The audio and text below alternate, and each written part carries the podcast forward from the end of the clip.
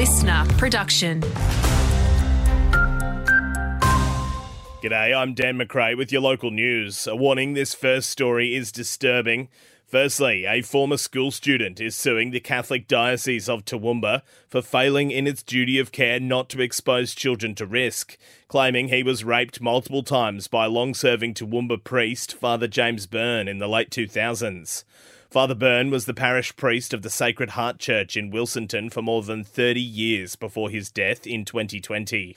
When some questions are answered, more questions appear. The director of Leave a Light On believes there's never closure, but there can be resolution in missing persons cases.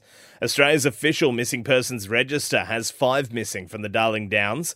That only includes long term cases referred to them by the Queensland Police.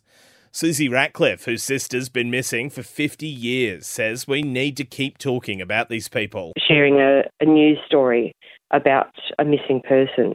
All it takes is just that one person with that little piece of information that the police don't have that can help them tie it all together.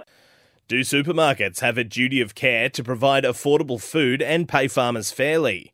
Queensland Fruit and Vegetable Growers says it's a question we need to seriously consider, with many suppliers being pressed to reduce costs from higher in the food chain.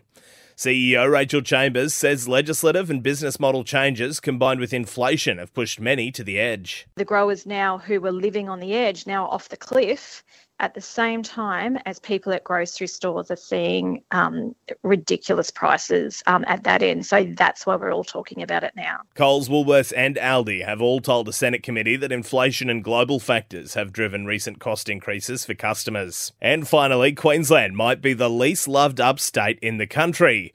Australia Post says last year we had the smallest spike in deliveries across the country in the lead up to Valentine's Day.